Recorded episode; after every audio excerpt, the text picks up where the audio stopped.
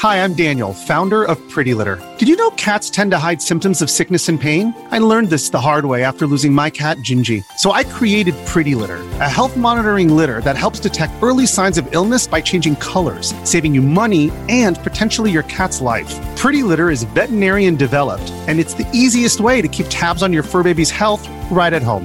Go to prettylitter.com and use code SPOTIFY for 20% off your first order and a free cat toy. Terms and conditions apply. See site for details. Hello, fellow gamers. This is Paul. I'm here with Josh and Michael. We are currently in the middle of our Christmas break to spend time with our families and to prep for 2023. We will be back with fully new episodes starting January 9th, and we have chosen a couple of our favorite episodes to re release during this break. And for this rewind, we have chosen to re release Disco Elysium. And, you know, Josh Michael, I remember when we first played this game, I had told you both that I absolutely loved it. And I think you were both a little surprised at how much you guys liked it as well. Uh, Michael, what is it that you want people to know as we set up this episode?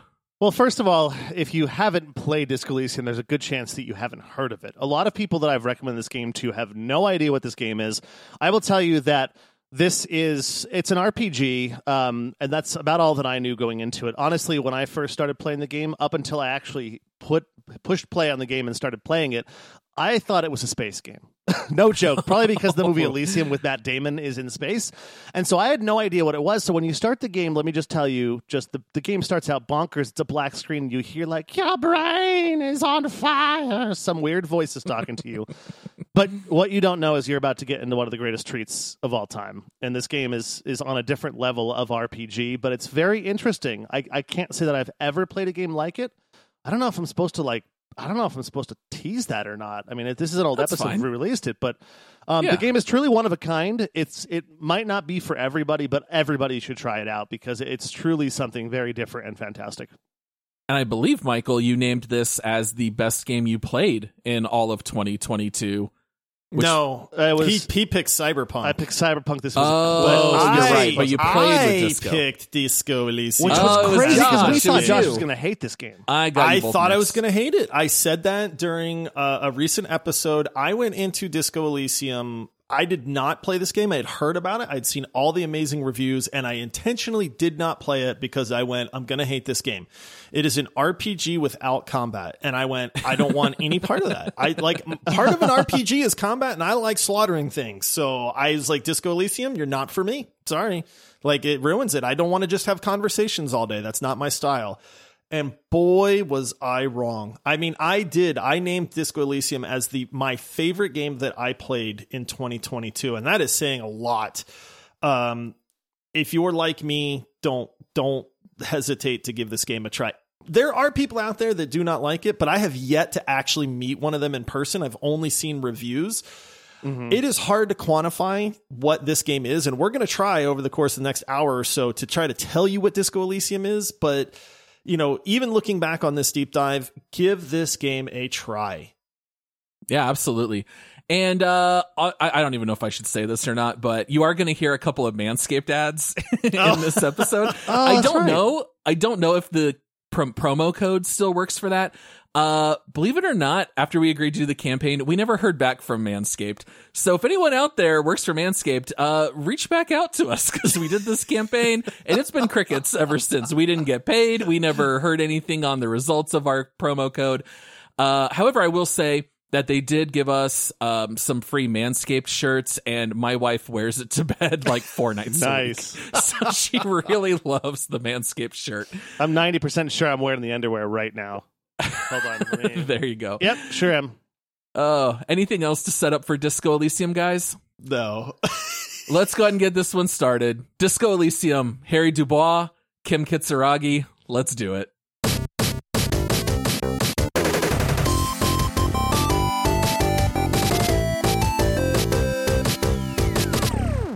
I am the genie of the podcast and will grant you one wish. Oh, that's easy. I wish I could groom my body hair at an affordable cost. Wish granted. That's right, squad mates. We have teamed up with Manscaped to get you all the deal of a century. Pick up hair trimmers, deodorant, toner, or other products today. Get 20% off and free shipping with code multiplayer at manscaped.com. That's 20% off with free shipping at manscaped.com by using code multiplayer. Unlock your confidence and always use the right tools for the job with Manscaped.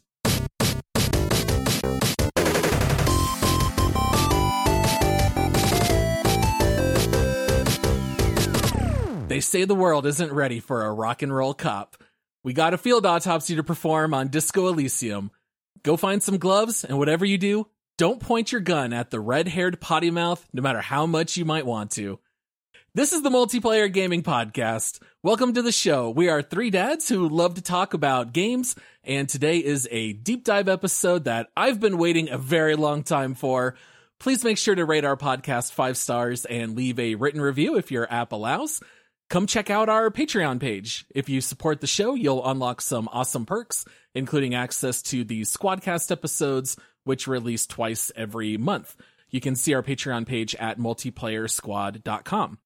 You can also connect with us on socials at multiplayer pod, and all three of us are very active on our free Discord server. Just come follow the link in the episode description. I am your host, Paul, and I am joined by two of the best detectives around.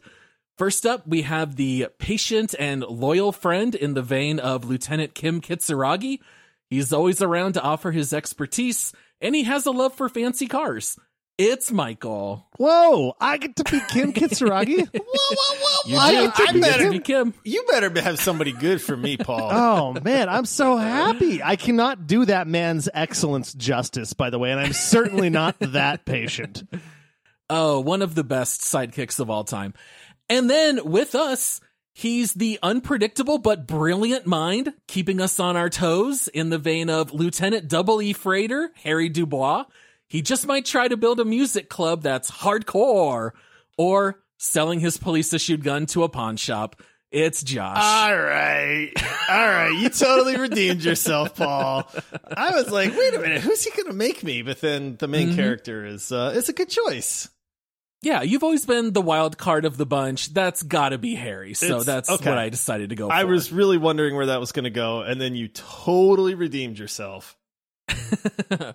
well, you know, guys, we got so much to cover. We can't leave this body hanging for too long. We got to start working the case. Let's deep dive Disco Elysium. Let's start as we always do with the Steam description. Disco Elysium The Final Cut is a groundbreaking role playing game. You're a detective with a unique skill system at your disposal and a whole city to carve your path across. Interrogate unforgettable characters, crack murders, or take bribes. Become a hero or an absolute disaster of a human being. All right, guys. Oh, boy. I really have no idea where to start with Disco Elysium. This might be the strangest, most confusing, bonkers game that we've covered on the show, while simultaneously, at least in my opinion, being one of the most beautiful and moving games that I've ever played. You know, I first went through Disco Elysium almost a year ago, and you already know out there how much I love Disco Elysium. I've talked about it a lot. Fast forward now to July 2022. Josh, why are we just now covering Disco Elysium? Well, I remember you raving about this, and we got to talking about role playing games. I think we were maybe we were talking about Michael not having ever played God of War, or we, we mm-hmm. just kind of got to talking about some of the most well known well known RPGs out there, and it came up that you know he and I had never played Disco Elysium, and we know that you had played it and loved it. And I remember us talking about, hey, you know what? People either really seem to love that game. It's one of the most highly rated RPGs out there, or people despise it because it has zero combat whatsoever. And I remember thinking like, I, I'm intrigued by the scores of this game, but I'm very uninterested because I don't know that it's going to be up my alley. And then we started talking about it and we said, you know what? Michael's never played it. I've never played it. Paul, you were like, I would love to play it again. So Of course. why don't we do a deep dive on this? Like this game is wildly well known. Like even if you've never played it or even seen a moment of gameplay, chances are you still have heard of Disco Elysium. And we thought, you know what? If if two lifelong gamers have never played this game, maybe you know maybe we can we can all play it. We can kind of do a deep dive on it. Let the listeners know what this game's all about. Let them know whether it's worth it. Is it does it stand up to the hype? Or maybe the people that say hey this game's kind of boring are right. Yeah and michael was this anywhere on your radar? You had not played it before were you ever considering picking it up or not until we decided to do it here for the show? No, I've always considered picking it up. I've got a buddy, quite a tool, who basically always was like, You have to play this game. This game is right up your alley. You're to love it. Uh, it came up again right around the time we did Weird West because some of the dialogue kind of pops up in a similar way on your HUD and then a little picture of a person talking, things like that. Um, but ultimately, it's always kind of been there. Honestly, I had no idea what the game was. I I was thinking yeah. of like the Matt Damon movie Elysium or something like that. I'm like, is it a hmm. space game? I don't know what it is. I literally still didn't know what it was until I hit play and started playing it. Oh, how funny. Yeah, this is one of those games where I feel like even the people who really love it always put all these conditions on it where they say it's one of the best games ever, but you might really hate it because it's just so weird and there's no combat and it's very ethereal and it's almost like reading a novel in a lot of ways. Like yeah. you read probably more than you do anything in this game. Uh, but I do want to let everyone out there know that we are going to be keeping things virtually spoiler free here in the beginning. We will give you guys a spoiler warning, and then we're going to jump into our playthroughs and we're going to talk about all the spoilers that we want to get out of our system because I'm so excited to hear about how you guys ran your games, how you solved you know the, the the hanging that the game opens up with and i'm very curious to hear what you guys did in your playthroughs. So let me just start off by sharing a little bit about the setting and then michael i'm going to throw things to you and you can talk a little bit about the story. So disco elysium takes place in a fictional alternate timeline. It's in a city that they call revachol it's been ravaged by war and poverty and the main character that you play is an officer with the RCM, which is what they call the Revachol Citizens Militia. And the main character is a detective, and you are in this world. They're constantly making reference to it being the 50s, and it in some way is kind of like our 50s with some early technology, but then in other ways, they already have computers and things like that. It's really hard to kind of explain where things are because it's just its own fictional universe. So, Michael, I know you're always Mr. Story. I love going to you to set the stage here. We're in Revachol as a detective. What are we doing? What's our job? Well, we're in Revachol as a detective, or so we're told, because we don't right. know when we start the game. Um, you don't. yeah, essentially, we find out that we are there to solve a murder. There's a man who's been hung outside of the back of the hostel that you're staying at. And I mean, ultimately, it's it's it's crazy. You've got amnesia. You don't know what's happening. Uh, it starts out you're trying to basically figure out if you should be truthful with people around you or not. But either way, you're quickly pulled into the fact that your main role in this game is to solve this murder, and you've got this awesome partner, Mr. Kim Kitsuragi, um, who basically is he's probably the most straight laced, patient detective. Like if you picture, yeah, very patient. He's a very patient man. He, uh, it's it's it's funny because um, throughout the whole thing, like there's so many things that you don't know whether you should tell him or not. Like you've lost your badge, you've lost your gun, you don't know where your car is, which is a police car, and you right. have no idea where these things are. And so, like from the beginning, you're like, should I tell Kim? That I don't know who I am or just go along. And that's that's all the choices that you make. There's so many choices in this game that you have to make, but ultimately that's the biggest thing is you've got a partner, he knows what he's doing. You're Harry, you don't know you're Harry yet. You don't know you're a detective. You think you're a detective because there's a cop there saying he's supposed to partner with you and you're there to solve a murder for better or worse, and in most cases worse. not only do you not know your name, in my playthrough, I did not know my name, so I told Harry and like all, or I told Kim and like all these people around me that my name was like Raphael Aquarium or yep. something or Aquarius. It was like this really like extra name that was clearly wrong. And then like I didn't even know my name was Harry in my first playthrough until halfway through the game. But yeah, like right off the bat, you don't know who you are. You start talking to people and you're actually asking them like, "Hey, do you know why I'm here?" You know, and they're like, "Well, you're you're an officer." And it's like, oh, I'm in the military? And they're like, no, you're a detective. and it's like, oh, and you start putting the pieces together. And uh, it's really funny playing as a person with amnesia and trying to put all the pieces together. Well, and it kind of adds up to that you're in the middle of this turf war between these strikers and a union, and there's so many more layers that go on top of it that add to it. And so it really gets pretty complex as you go. Yeah, even with like politics, they go into things about fascism and communism and ultra liberalism. But what I found refreshing is that none of it is really tied to like today's politics.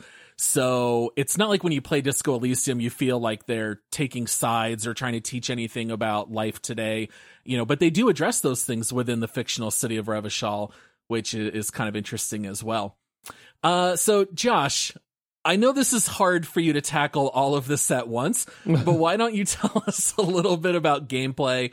How does the game actually function? So Th- this is where it gets weird. So thanks for giving me the hard part. Um, yeah, you're welcome. this game is an RPG. like it, it you, you, do have skills. You have gear that affects your stats and your character.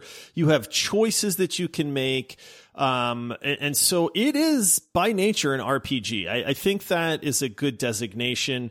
Gameplay in this game, it took me a little bit to to kind of figure out. But I actually distinctly remember messaging you, Paul, and saying I, I, I understand what this game is. It is very akin to a point and click adventure. Um, if you're older like me and you played any of the old Sierra games, um, it is very, very similar in that vein. Uh, Escape from Monkey Island is a well known, you know, point and click adventure. So it's got a lot of that DNA. It doesn't mean that's all it is because it definitely is a lot more than that. But basic gameplay in this is you walk around, you have a world. It's not huge, but there's definitely kind of like different zones that you can go in or different parts of the city. You can talk to a lot of different characters.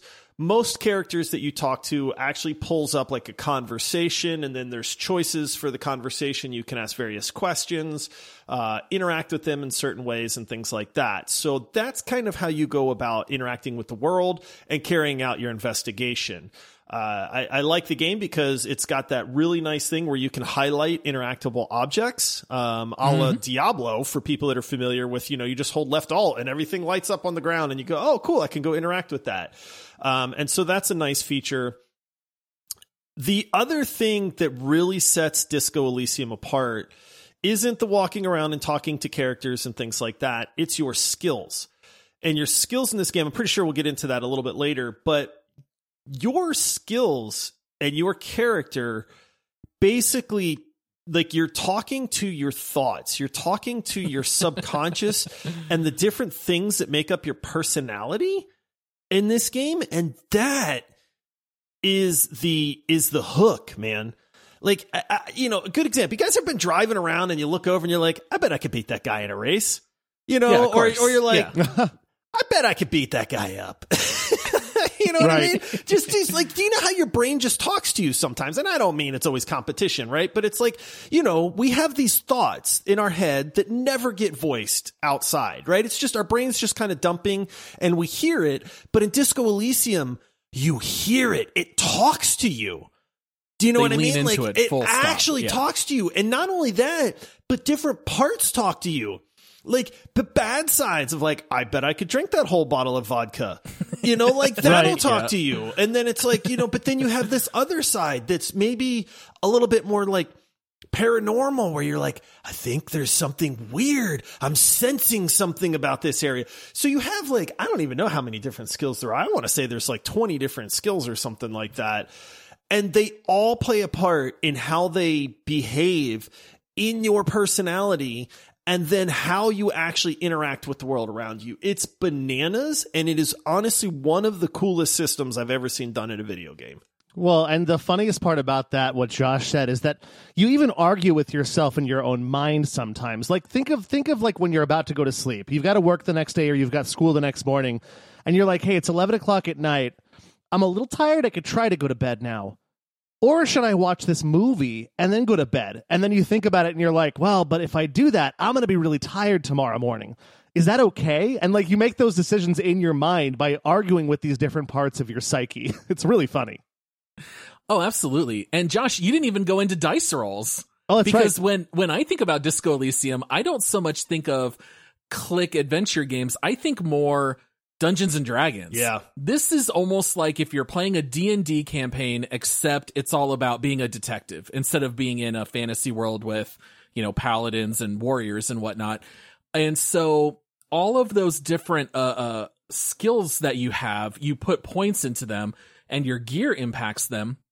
And as you go through the game, you have different dialogue options, you have different actions you can take, and all of those things are tied into dice rolls. So, do you want to talk a little bit about how that works in the game? So the yes, so you're right. At Dungeons and Dragon, this see this game, it's an RPG. It's It's, so a and click It's a- it's a adventure. unicorn. It's a choose your own adventure. Right. It's a Dungeons and Dragons campaign. It really it really pulls a lot. And I know that sounds super chaotic, but it's not. Like everything just kind of jives together in this really weird sort of way. Nice choice of word with jive, by the way. Right? Yeah. it's perfect for Uh, this it's game. very disco, right? so, Jives. so the way that things are kind of determined in this game, because yes, there's a lot of talking, but hey, you know what? I want to try to intimidate this guy versus coerce this guy. How does that happen, right? And you go, okay, well, you have dialogue options, and maybe one of those options is, hey, threaten this guy, and it'll kind of tell you what you know whether that's intimidation or perception or hand-eye coordination or you know you have all of these different skills that you do. And then so you'll say hey i want to use intimidation. Let's see what happens. And then it will roll and it'll actually tell you hey this is a this is a skill check. So you actually know when you're going to mm-hmm. have to make a skill check and so the dice just roll. You don't actually physically see dice roll, but it does pop up your result, and it, it and it's very cool. It's either green or red, kind of across the screen. And if it's green, you know you passed, and then dialogue or the result happens. If it's red, you failed. But guess what? Nothing stops this game. If you fail, something will happen. And so the dice rolls are basically every branch in this multiverse of Disco Elysium, and there's no right or wrong. Like that's the real kicker here is if you fail a dice roll, yes, what you intended didn't work, but something else is going to happen instead. And so that's where it gets really neat because it's not like Dungeon Dragons where if you fail you take damage and you get hit or a dragon eats you or something like that. It's just how the story branches. Yeah, and that's that's I think the mark of a great RPG is that ultimately if you mess something up, you can try something else. If you mess that up, you can try something else and you'll probably still get to the end result. But the one thing also that I noticed in this game is there's also dice rolls that you don't see, like dice rolls behind the scene. For instance, my character for some reason because I was wearing an outfit that just looked really flamboyant and awesome. I had a lot of points in the drama somehow on accident. And so what happens is your skills in this game, one of those like 20 skills that Josh was talking about earlier, if you have higher points in it, then that part of your mind will kind of drive the conversation differently than if you have points, for instance, into logic or uh, speculation or something like that. And so what happens is I would have a lot of my inner monologue do, and it would show you like medium success passed. And so it would say, or medium chance passed. And so I know that there was a dice roll going on that I didn't choose. But I passed on the fact that now the drama part of my brain was going to make a suggestion for how I should do this. And let me tell you, drama is one of the worst ones because he drama he comes up with some ridiculous stuff to suggest to you. He's always based on like she's lying. You know she's lying because it's always like a play or something like that. Um, I mean, I found that really refreshing as well. That I would have different options presented to me based on like the gear I'm wearing or how I decide to skill my person, which was outside of even my conscious choices to roll a die, which I thought was really interesting. Yeah, even as you walk around, if you have more points into perception, then more often you'll get a thought bubble where your character will say, Oh, I think there's something here. And then maybe there's like an item or a, something you can click on. And so even stuff like that behind the scenes is always at work. The only thing that I would say is that while the main storyline will always continue where there's always another route forward, you can technically die in this game. You I can did a die few a times. couple of I've ways. died. I think I've died two or three times. So yes, Yeah. that is possible. You not only can you die, you can literally die one minute into this game. I don't know if you guys know that, The heart attack on the fan. but yes, you can have a heart attack because in the beginning of the game, you wake up hungover. You've got your window smashed out. Your clothes are strewn about the room and your tie is swinging on a ceiling fan. And We've if all been you there, fail, If you fail that check to grab the tie while the fan is still on and you have no morale, I think you miss it and he, he falls over and dies of a heart attack and you get a newspaper clipping, you know, local cop dies from heart attack and then you just reload your save and carry on. Uh, so other than dying, which is actually kind of hard to do in this game, you can actually even fail forward. Like sometimes you'll fail a check and it's actually a good thing. It's one of the things that makes Disco Elysium so cool is that if your drama side passes, that's not necessarily good. It just means you're leaning into that part of your personality and it doesn't mean that that's even right. So even passing a check is not necessarily a good thing, which is really what makes this game so incredibly unique. So I think we kind of already mostly covered everything as far as the character sheet. If anyone out there is curious to know, it is a total of 24. And so the game is broken down into intellect, psyche, physique, and motorics. And each of those four is broken down into six further categories. And uh, I was kind of curious, did you guys lean into any specific kind of strategy? Like, was your guy more of a fighter or a thinker, or was he just totally bananas going off of gut instinct or what? I went with I so early on I was like, okay, I don't know anything about this game. I'm not looking up any spoilers or anything like that, but I did say if I'm a detective, I want to I want to go a, a certain like shtick, right? And it's like, and you know, obviously the different categories say, are you going to be highly intellectual and kind of like Sherlock Holmes this with a lot of perception and intellect?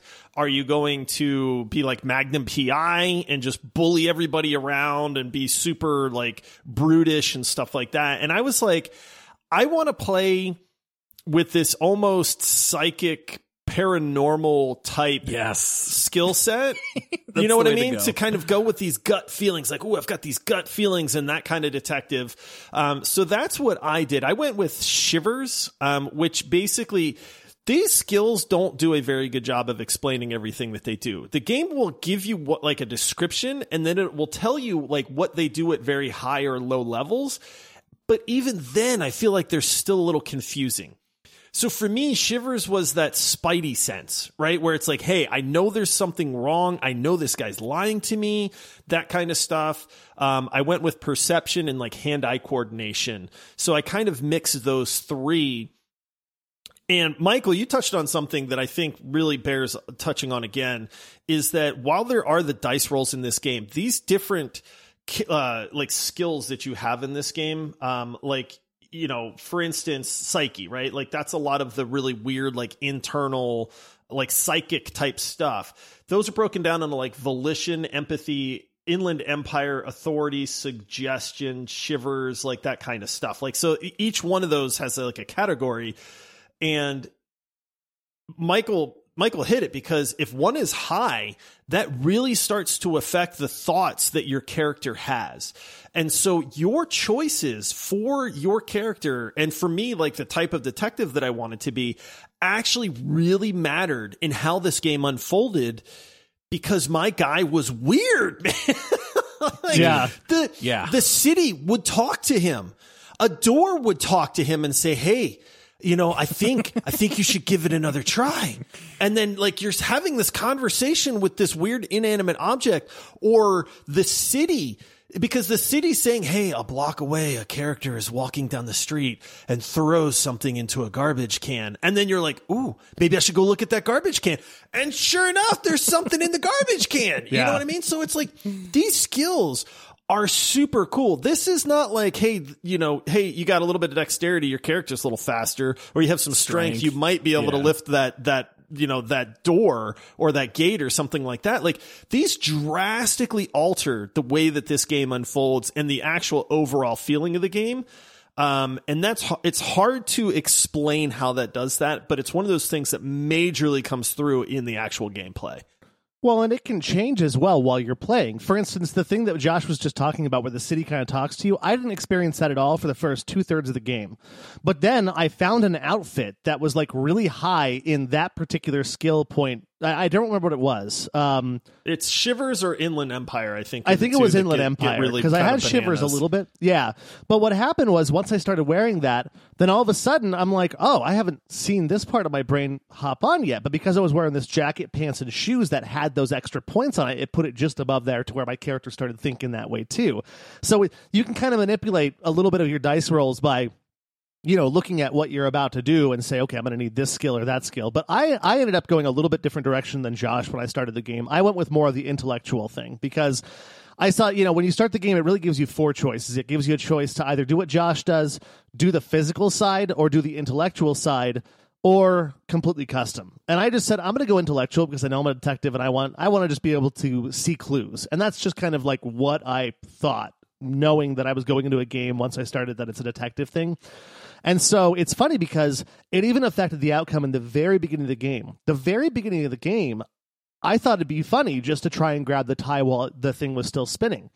And my character started to have the heart attack, but I was able to use my brain and calm myself down and I didn't Yeah. have to I didn't die because my brain said you're having a heart attack. You should go sit down. And I'm like I should go sit down. Whereas if I didn't go with those points immediately into like that intellectual side of it, I might have just freaked out and not known what was happening and I would have died of a heart attack. So it's really interesting how the game literally changes constantly. It's not just like other games where the choices that you make, you got choice A and choice B. Choice A leads down one path, choice B leads down another.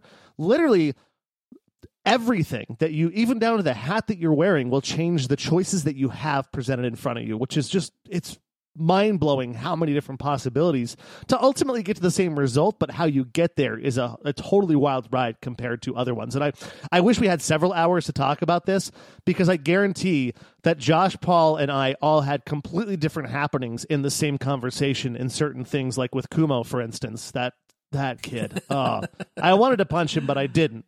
Paul did. Oh, absolutely. I punched him. Yeah. So in my very first playthrough, the only thing I looked up online was what's the best way to play Disco Elysium. And the tip that I read was pick sensitive as your opening class and lean hard into weird. Like, don't be Oh, wow. afraid to say weird things. Don't be afraid to talk to inanimate objects. Don't be afraid to talk to dead bodies. And the game even gives you tooltips while it's loading. And even one of the tooltips says, don't be afraid to say weird things. You know, people are very forgiving when you're an authority figure. And then in my second playthrough, I went pure Motorics and I made my guy, you know, buff and a fighter. All I did was kick everyone, roundhouse kick measurehead. uh, I'm No. intimidating people. I'm taking bribes. Yeah, I went purely physical. But what's funny is I tried to make my Harry as normal as possible. And it even gave me the option to make myself the most normal cop in Revachol. That was one of my thoughts in my thought cabinet. And what's funny is, in some ways, the game punished me for that. At one point, Lieutenant Kim told me, Hey, I thought you were gonna do that weird thing while talking to her and throw her off her game. And all you're doing is sound like a normal cop. You didn't rattle her at all. So, like, my number one advice for people is just don't be afraid to say weird stuff. It makes the game so much funnier, and I think it makes it a lot more memorable than if you try to play it straight laced. Don't be afraid to get weird in this one. Yeah, that's very true because, like I you, you know, it kind of goes back. You, there's, you can't fail this game. Like, yes, your character can die, and it's very quick, and you just reload, and you don't really lose a lot of progress. And honestly, I think there's only a few instances in the game where that can actually happen. And I think we're so conditioned, or at least I am, because I know in most games I tend to be the good guy, and I try to pick choices that would reflect like the choices that I would actually make.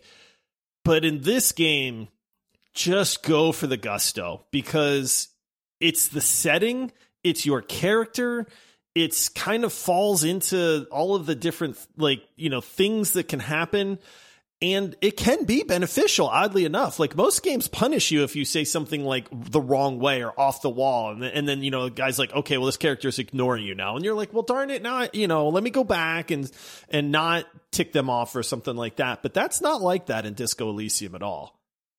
Dude, I remember in my very first playthrough, you walk downstairs. You've already said some weird stuff to the lady who's in the hotel room two doors down. She's the Yeah. one who clues you in that you're a cop. Big oops there, by the way, on me. Yeah. I, I, go downstairs. I start talking to Garte, who is the manager of the Whirling in Rags Hotel.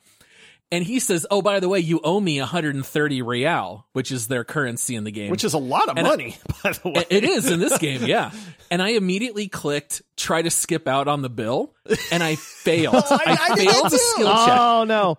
And Harry throws up two middle fingers at Garte and jumps backward and hits the poor lady in the wheelchair. And that was when I was like, oh, I am perfectly fine failing every single skill check in this game if it's going to lead to these kinds of interactions. I mean, this game is absolutely hilarious. I, I don't think we need to spend too much time on the thought cabinet, but I did at least want to mention it. So in the game, you can decide whether or not to focus on different thoughts that pop up in your head.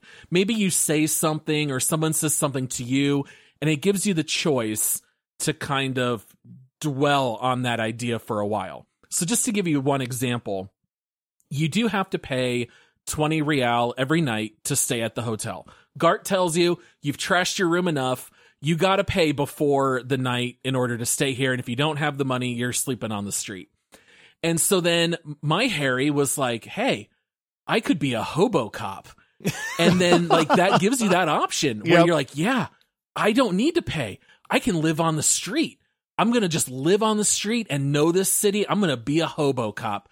And you know what? If you decide to add that to your thought cabinet, now you're sleeping on the streets, but it lowers your reputation with all NPCs in the game because now you're a hobo and you smell bad, but you find more bottles in the world that you can recycle and sell. So it's like all these different thoughts have pros and cons.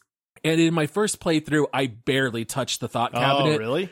This one, I went full into it. I Yeah, had I all was all 12 filled up very I early. actually spent a lot of my skill points because you do acquire skill points throughout the game as well. And instead of boosting the actual skills like perception or visual calculus or drama or some of those things, I dumped a lot into unlocking more of the thought cabinet slots. So I wound up by the end of the game, I think I had like 10. I was almost completely maxed out on the thought cabinet stuff. And it's a really neat uh, aspect of the game, almost like perks, right? Like you've got your skill points, but then you've got your perk system. And that's the easiest way I can describe what it is in Disco Elysium. Um, there was one where I, I think I tried to break into a dumpster or a door or something. And so it unlocked the thought that I'm a break in artist. And so I went down that line and then it gave me, and these all take a while. So they take like six hours or eight hours to unlock for your character to kind of process and think through this thought. But then once it's done, you unlock that. And then my guy got like bonus rolls to trying to open anything in the world. You Yeah. know, as that thought. And I like, and there's just, there's dozens of them, man. And the cool thing is you don't really know what Yeah, the thought is. Like it, a lot of them have weird names. Like one was finger guns. And I was like, oh, well, I Yep. gotta unlock finger guns, man. and then my guy could like, my guy, like, I had the option to do finger guns to people. You're really good at after that, Really you know, and, and like you do, you see your character, and he does like, hey, finger guns, and it's Well- just like, like what? And one of the things about it too is you don't know what you're getting. Like you can look online, but I didn't do that. You know, I was like just curious, like what would this get me? One's like called the long way home or something like that because I get it because I admit that I don't know where my house is and it pops up. It's like the long road home or something like that. And as you're learning, like these things take anywhere from 30 minutes in the game, not real life, to six and a half hours to learn them. But while you're learning them, you have negatives to other skills. And so you've got to look at that and be like, do I want to take negative perception and negative co- uh, conceptualiz- con- oh, Conceptualization. Start that one over. Conceptualization. Thank you. Thank you, gentlemen. Big words are hard. I don't use $6 words often because, well, they're $6 and I can't afford that. Or six real, I guess.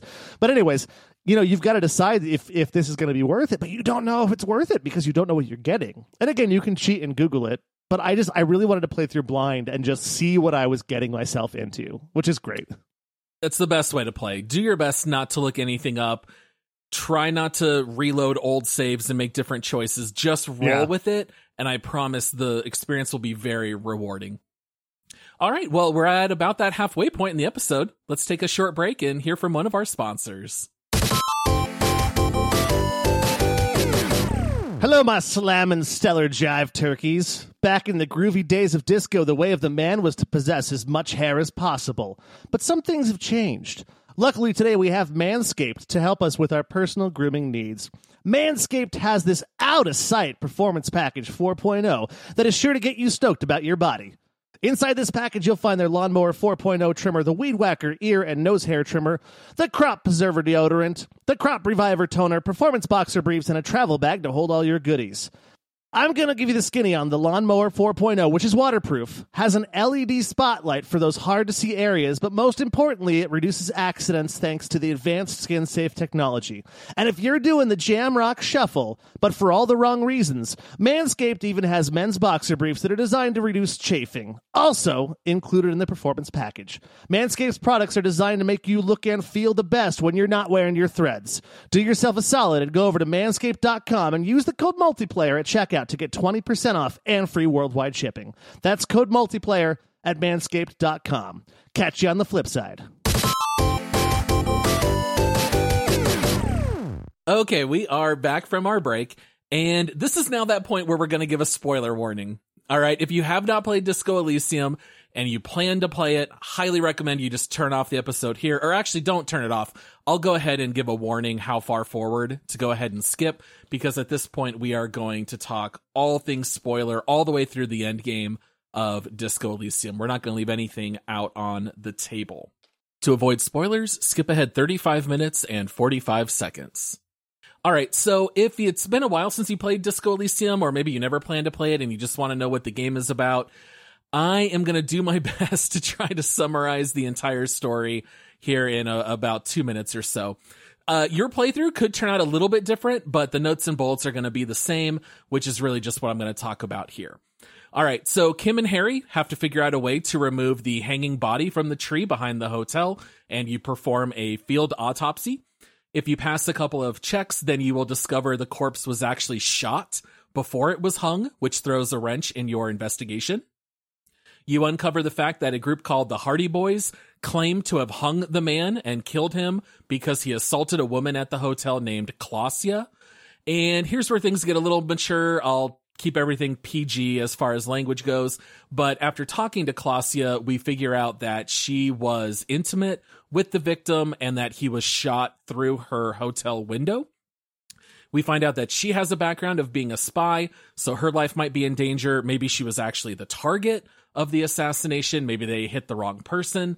And we try to figure out where the shot could have come from. Klaasje gives us some hints that there was also a woman who was part of the Hardie Boys named Ruby. She orchestrated the cover up and then went on the run. Meanwhile, we learn that a squad of mercenaries that the victim belonged to are on their way to seek revenge. So there's a little bit of a clock running. We know eventually we're going to have this showdown with the mercenaries. We eventually do track down Ruby. She tells us that Klaasje has been lying about everything. The cover up was her idea, and Ruby at that point either escapes or she commits suicide. You return back to the hotel, find out that the mercenaries have arrived and you get into a firefight with the Hardie Boys uh, on on your side against the mercenaries.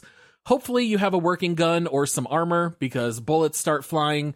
Kim may or may not end up in the hospital. He might not even be in the rest of the game if he gets shot too much.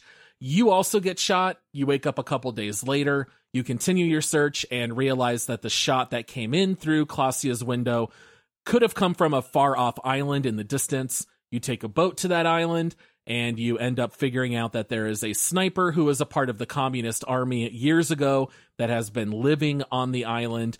He is an old curmudgeon of a man. He was jealous of the victim who had been sleeping with Klaasje.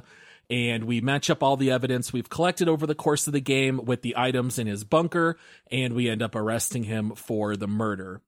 And then if you pass a perception test, you find out that the Insulindian phasmid does indeed actually exist. It's a species of insect Uh, that hides in the reeds. You have a conversation with it, and then Harry returns with Kim to the mainland where your old squad from the RCM is waiting, and they ask Kim to give a rundown of the case, assuming he's not in the hospital. And then, depending on the choices you made along the way, your squad either decides that there's hope for you in the future and they welcome you back, and if you have impressed Kim enough, you can even invite him to transfer to your squad and the game ends. So, overall thoughts. What'd you guys think of the story of Disco? It it started weird for me. There was a lot like you talked earlier in the episode about the the dispute between the labor union, I think it's called Whispering Pines or something like that if I remember right, and uh like the dock workers uh, and stuff like that. So there's always tension in the background, and the game does a very good job of just kind of like saying, "Hey, this world's not a pretty world. Like people, people are upset. It's war torn. There's currently people fighting. People are getting murdered. There's just a lot going on in the world, and you're trying to do this investigation the whole time. But that that disruption in the world and that negative feeling and the war and the fight between this company and the striking workers and stuff like that spills out into things a lot. Um, and so the game's atmosphere is spot on in that mm-hmm. regard. Like you actually can just feel it as you're playing through the game. Um, you know, story wise, it's very weird how this game tells the story because, again, it tells it through your investigation and the things that you discover and the people that you talk to. Um, there are side quests in this game. You know, you, there is your main quest, which is trying to figure out, hey, who killed this guy and what happened. But there's a lot of side quests in the game that absolutely should not be missed because there's some of the most bananas quests I have seen. Paul, you mentioned it. There's a quest in this game where there's people that uh, are zoocryptologists, which basically cryptozoologists. cryptozoologists. Thank you. Yeah. You know, those are the people that try to find Bigfoot and the Loch Ness monster and like these creatures that nobody thinks exist, but maybe they exist. And you can you can spend probably a couple hours in this game going down this quest around. line checking traps, doing all this stuff, and you're just like, part of me was like, why am I doing this, man? But I oh, Kim I, is thinking that too. I yeah, Kim is, Kim is not even thinking it. He's vocal. Kim thinks it. you are crazy. Your partner is like, dude, yeah. you're crazy. We don't have time for this. We we're here for a murder investigation. We're not here to look for insects that don't exist. And I leaned into that big time. Every time I was like, Kim, I think we're getting closer. I think I can feel it, man. Like I, I, I just, I can tell this thing exists. We're getting close. And then we would fail over and over and over again. And since this is a spoiler part, at the very end of the game, there is one of my favorite moments in the entire game where the freaking insect shows up. Yep. And I, I remember texting Paul yeah. and I went, I knew it was real. I knew it was real. I almost took a picture of my screen. This is how into the game I got. I almost took a picture of my TV and being like, guys, it's real. It's real. like, but not in the game in real life. Yeah. Like it feels that like way. I was actually there and I saw this giant six foot tall praying mantis weed monster thing, stick bug. And I was like gonna take a picture and be like, oh my goodness, I found it. And I'm like, wait, this is a video game. This is not real. This is part of the story. This is um, my favorite part that, that Josh hit on too is you're going around and Kim is constantly, for the first several days at least, always saying like what does this have to do with our investigation? We need to move on. We need to get with the investigation. Why are we doing this? At one point in the story, and I don't know if it's the same point for everybody, but he just laments the fact that I'm going to kind of be a free spirit and do what I'm going to do. And he just starts going along with it. He's just yeah. like, you know what? I'll entertain you with this. You know what? I'm kind of curious too. So let's just go with it. And then and then he says things like, well, if I say no, you're going to do it anyways, right? And I'm like, "Yep, let's go." And it's just, it's just, I just, I, I find myself in this game making decisions based on how Kim is going to feel yeah, more often yep. than not. Honestly, that's true. Yeah. You don't want like to disappoint time, like, him almost. Yeah, because he's like he's such an adorable I found him adorable. Yeah. I know it's a weird word to say. We're all men here, but you know. Um, oh, he's absolutely he's adorable. So adorable. And he's so but but like when I'm talking to him, I'm just like, I don't I don't want to disappoint him because he's like my big brother or my dad or something. Yeah. I think one of the reasons that they work so well as a combo, because you always see this in like buddy cop movies, right? You've got the impulsive yeah. one and you've got the conservative, quiet one, and they pull out different parts of each other's personalities. Harry is straight up dealing with mental illness and depression, and he might be legitimately crazy, like depending on how you play him. The game even gives you a warning if you pick the sensitive class, it says Harry might lose his mind. Like they warn you about that right in the beginning. And Kim is just so straight laced and by the book that he would never imagine why don't I pull out my gun and shoot it at the hanging man's belt buckle and Right. maybe we can make the guy fall? Like it never would have even crossed his mind. And when you put the two together, by the end of the game, they're both learning so much from one another. It's this beautiful relationship. And the fact that you do find the phasmid and Kim couldn't be happier. Like he's the whole time complaining like we're not really going to check the traps again, right? And it's like, Yeah. let's go Kim and you just keep marching as happy as you can be.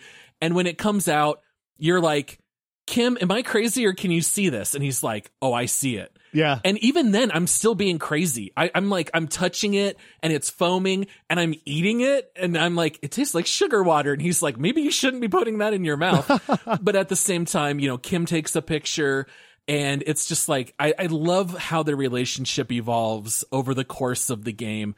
Uh, I know I've told Josh before, one of my all time favorite moments, for me, it's like a top three moment in gaming, is when I reached the end of my first playthrough and they start asking Kim, well, has Harry really lost it? Like, what's going on with Harry and how's the case going? And Kim starts recounting all this stuff over the Yeah, game the that game I had I no love clue this. was Yes. Love going to come back. And Kim's like, you know what? He is completely crazy. He uh stands still eh, while people are trying to talk to him, thinking in his head. He runs around wearing one shoe, which I did not even realize when I played my game that I had one shoe on. I didn't even know until the game ended when Kim said that. And then Kim says, but he might be the best detective I've ever worked with. And it's like such a cool moment when you hear that from Kim. Uh, you know, I don't know if you guys felt similarly, but it was just so cool when they start recounting how your officer solved the case and the whole recap was really fun and exhilarating as weird as that sounds. This game, No, I was I was completely floored by that at the end because I was I was wondering how is this going to wrap up? You know, like how is it what's the end of the game? And when Kim is like essentially going through every decision that you made or just a combination like for instance on on my game my playthrough I kind of shift my tone a little bit like halfway through and started to not talk about politics at all because I also just kind of wanted to understand the world and listen to other people's views and not take my own point of view. Well, it's funny because Kim even says like your two styles contradict each other. Sometimes you're very loud, and sometimes you're a mild racist, to put it lightly. And I'm like, I don't remember being a racist. Then I'm like, oh, in the beginning of the game, I was talking to a racist, and so to get things out of him, I was like, yeah, that's that's those stupid people. You know what I mean? I was saying things that I wouldn't normally say, but as Harry, I was like just trying to get a story from him. Um, and so I found it really interesting to see that recap at the end. I loved it. this game messes with your emotions. Honestly, for a game, I don't know if they're intending to or it's just the story since we're talking about the story and the side quests and stuff like that. But like the part with the Phasmid, that like I had an emotional response to that. you know what I mean? Yeah. But there's parts in the game with like with Kim uh, you know, it's like you have an emotional response to how he perceives what you're doing. And this is a harsh, cold world. And so, you know, there's a woman that's looking for her husband, you know, and you can accept that side quest and you can go down that road. And then it's like, and that's so sad, right? So it's like, there's just this weird emotional response that you get from Disco Elysium that I have not found in very many video games. Like, and, and it's not, I don't know that they're even intending. I don't think it's like a Pixar movie where they're trying to make you cry or they're trying to make you laugh. I think it just happens because how masterful the story and the characters in this game are, you become super invested in it and you find that like you're joyful, you're sad, you're depressed, you're ecstatic, you're crazy, you're disco. you know, like Yeah. you're, you're getting down with the kids at the church and their disco club, and you're like, it's mega, those guys. you know, and then you're like, yeah, and I'm headbanging, and I'm like, yeah, mega, and stuff like Oh. that. But this game does it, man. It Yeah. really has that it factor where it tugs on every emotion. It's just so well written and so well done. Well, and I got to name drop the um, the head writer for this game because when the credits started rolling, it said the writer's name, and I literally stood there looking at my TV and I saluted the TV. I'm like, this guy was brilliant the way he Well made me feel, and it's so his name is Robert Kerr. Uh, Kurvitz, and he's uh, an Estonian novelist apparently. But the whole thing about it is, is it really does play with your emotions a lot. Like I spent like, just a, a brief, for example, I spent the first half of the game thinking that um, Kim Kitsuragi was a super cop. That he was the best cop ever. But then you find out like halfway through, or in different playthroughs, you could find out on day one or day five, wherever the dialogue takes you. But I found out that Harry has solved 218 cases, and Kim has solved 102 or 104, depending on how you track it, because two of them were murder suicides, so sometimes they're counted twice, he explains. And so Kim is actually enamored by you. Yeah. He thinks that you're an incredible detective, and I'm like, but I'm a hot mess. The whole time I thought that Kim was this amazing, and it just kind of made me think like this guy's more human because he was almost untouchable in my mind until then, and it helped me relate to him better. That like he's not as good as Harry. Uh, you find out later it's because he doesn't have as much volume. He's an incredible detective, but it's just like the the things like little subtle things like that that just play with how you think in this game emotionally, and then also a part at the end. We're in spoiler zone, so I'm just going to roll with it. But you have a dream at the very end when you well, you don't have to. I laid down on the bed at the very end to take a breather for a minute. Oh, and I'm in a dream talking to my ex-wife, and I literally was looking at my TV, going, oh, Yeah. like and i'm i'm almost standing there like about to cry because the whole entire culmination of this game and harry's life are leading to this emotional moment on what made him how he is and it oh man Yeah. Goosebumps. It's deep.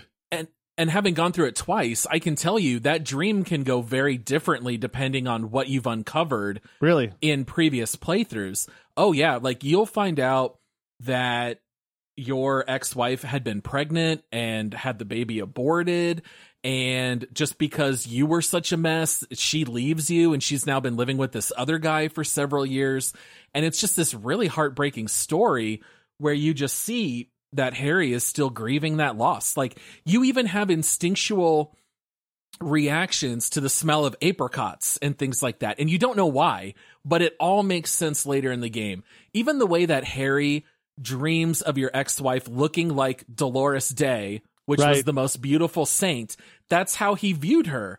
And so that's how she appears in his dream. Like this game is so mature and so interestingly written compared to your average video game. I think that's why it really hits you in the feels so much more than, you know, like your Wild West, right? Like, or Weird West. Weird West, great game. I loved the gameplay. Does not pull on the heartstrings like when you have those moments. So let's let's get into some of the specifics. I want to know how you guys did some of this stuff. All right.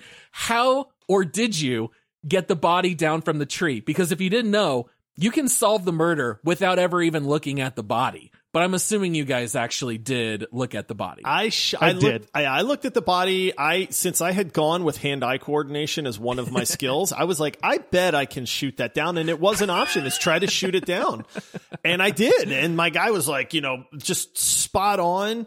And I shot the strap that was holding the guy. He fell. Kim gave me kudos. He was like, "Whoa." Like that's an Nice amazing shot. shot. And I was like, "Yeah." did Kim try first and miss? No. Oh wait, yes, like he did. try Yes, first. he He did did, actually. yeah. Yes, he did. And I was like, "Hey, give me the gun. I'm a good shot." And then I yeah made and you it. have the option there yeah i remember having the option there i gave it to kim first i had a 42% pass rate on hitting that buckle and i got really lucky because it hit and so i shot him down as well Oh wow. Yeah, my very first playthrough, I don't think I had the body down until day 3 or day 4 because I missed the shot and Harry shoots him right in the chest and Kim is like, "Well, that's going to be hard to explain in the autopsy report because it's like you're shooting now this dead corpse." And uh in my playthrough, I then had to earn favor with Measurehead in order to get past him to push the button. So I had to agree with his critical theories that I did not agree Wait, with what does- about what race. does the button do? I did too. never made it past Measurehead. Oh, see, I Wait, see. This did? is how I did both both playthroughs. I did. You so I I did not know in my first playthrough you can go through Cuno's shack or whatever. So you have to get past Measurehead. Measurehead will let you past if you agree with his racist mentalities. Ah. So I agreed. Sure, let me think about what you're saying. I adopted racism and then Measurehead yep. let me through. And Kim was not terribly happy about it. But to me, I was like, well, I don't know how else to get into this place. My second playthrough, I went full physical and I roundhouse kicked Measurehead right in the face, knocked him unconscious, and walked past him and pressed the button. And that's how I how I got past him. What does And the then button do though? It, it unlocks the door to get through to Evrart. Oh, The way he's oh, okay, inside okay, the- okay. Yeah, so you can Yep, get through yeah, the right okay. way. And then I had Evrart agree to send dock workers to remove the body. So that's how I did it the first time. The second time I got past Measurehead by roundhouse kicking him, but I still I shot out the belt buckle that time. No, I went the I went the racist route with that one. That's what I was referring to earlier when I had to agree with the guy. I've been like, hey, yeah, no. I have never seen that much racist dialogue in a video game where somehow you're like, how could they put this in here? Oh, because it's it's clearly a negative thing. Like it's clearly that that this is not a person who's right in the head. um, Yeah. So it was it was really interesting. But yeah, I got through him by by talking to him and agreeing with him, and I had to wait like It- overnight or something like that too to learn something. Yeah, you have to wait for a while for that thought to finish. Yeah, and it's kind of an interesting pick of wording because it's not critical race theory, but they called it like critical advanced theory on race or something like that, where it was Something like actually a different topic, but you know, only related by race. Uh, what about your gun? Did you guys ever recover your it. gun? I never found my gun. And then it's funny because I got to the very end of the game. This game does have a couple of those like, hey, you're not things are going to change. You're not going to be able to go back moments, and they kind of warn you about that. And I came across one of those moments, and I'm like, I'm near the end of the game. Like I'm ready.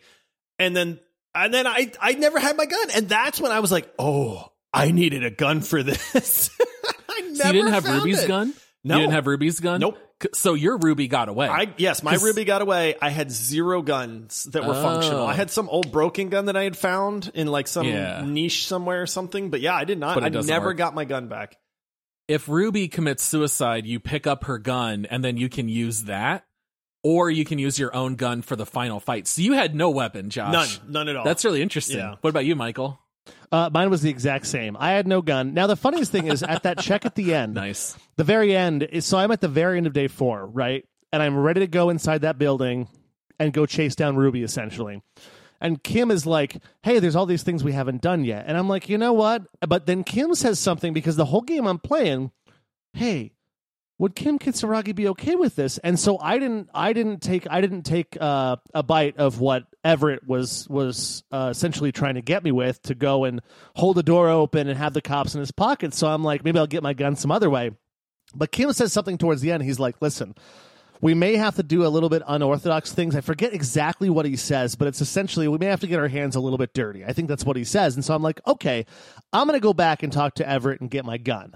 So I go back and talk to him, but I have to wait overnight because I don't want Kim to be there for the conversation. So I wait until the end of day four. Kim goes off to bed. I go back to talk to Evrart, and it's the morning of day five. And then Evrart's like, you have to wait until 10 o'clock tonight. And I'm like, at this point, I have nothing left to do in this game. I've finished all the side quests. So I'm like, you know what? Never mind. I'm not getting the dang gun. And so I didn't have the gun. I also forgot to put on the body armor because I didn't know I was going to a standoff when we oh walked yeah, back. you don't really know. Yeah. And Ruby also didn't kill herself because I passed that check. And so I had no body armor, no gun, no Ruby gun in the firefight at the end. You know what's funny is if you have enough points in maybe it's shivers or one of those, your character will get a thought bubble that says, "I sense danger ahead. Maybe I should put on my armor." Oh, yes. which is didn't get that. Oh, actually Oh, really, really? neat. Yeah, so there's like clues in the game, but only if you happen to have points in it at the time. Uh, what about the abandoned church? Did you guys turn it into a disco club? I turned it into a disco club, but I did not let it be a drug lab. So I was That's like, what I did you know, well. it's fine that there's Yeah. going to be some music and some like, uh, you know, some partying going on here, but I was like, but I draw the line at turning it into a meth lab. Please tell me you got Kim to dance. No, what? Dude, go as soon as Is we're done with this option? episode, go look up on YouTube. I had no clue. My first playthrough, kind of like Michael, I I kind of like had everything done. I didn't want to waste a whole day, so I never finished the church quest line. This time I turned it into a club, did not let them sell drugs, and I go out there and I so did you dance as Harry at all, Josh? I don't remember dancing, to be honest. Okay. so I think you have to pass a skill check, and maybe this helped that I had all my points in Motorics.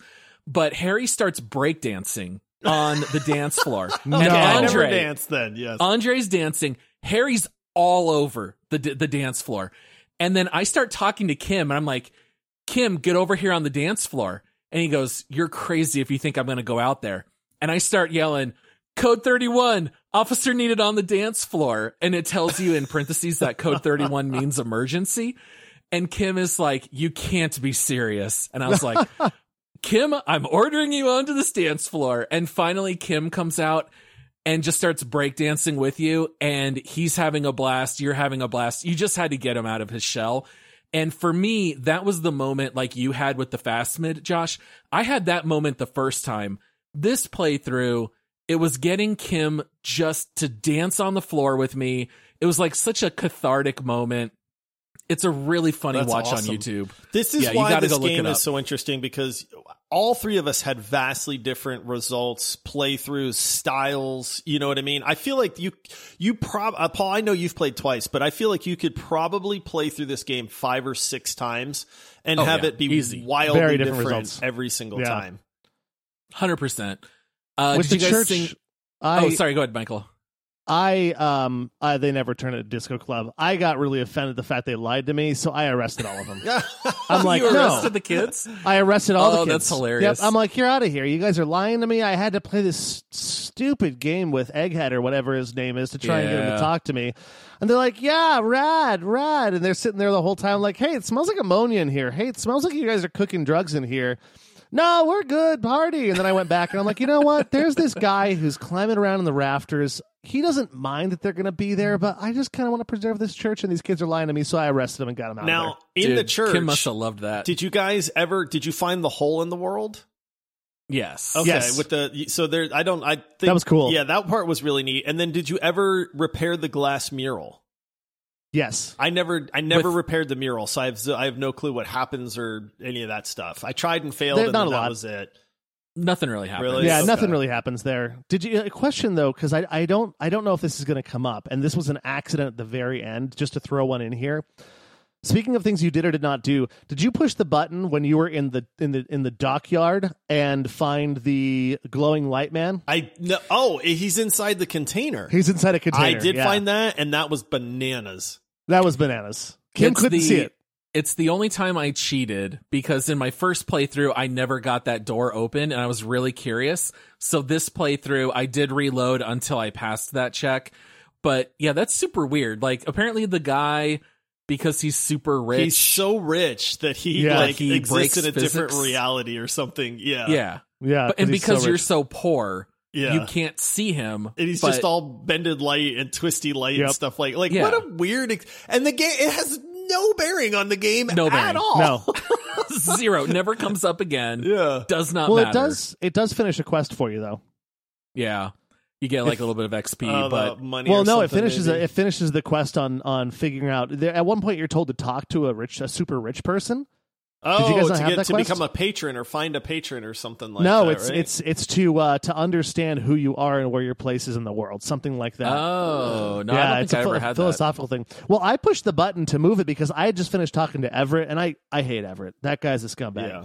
Yeah. And so I'm like, he says at one point that he's so big that he doesn't walk around anymore, and he just has his workers move his container where he wants to go. And I'm like, I'm gonna try and move his container. So I pushed the button, and the container behind me went down, and I accidentally went over, like I accidentally lowered it and went in there, and I'm like, that's not Evrart's container. And there was the Bendy Light Man in there, and I'm like, hey, the Super Rich Man quest is over now. Nice.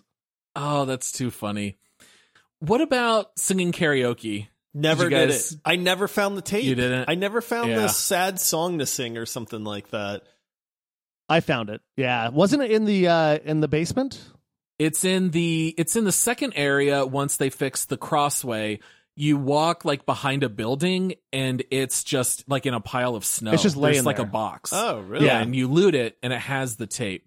So if you play it on the boombox, you can learn the words.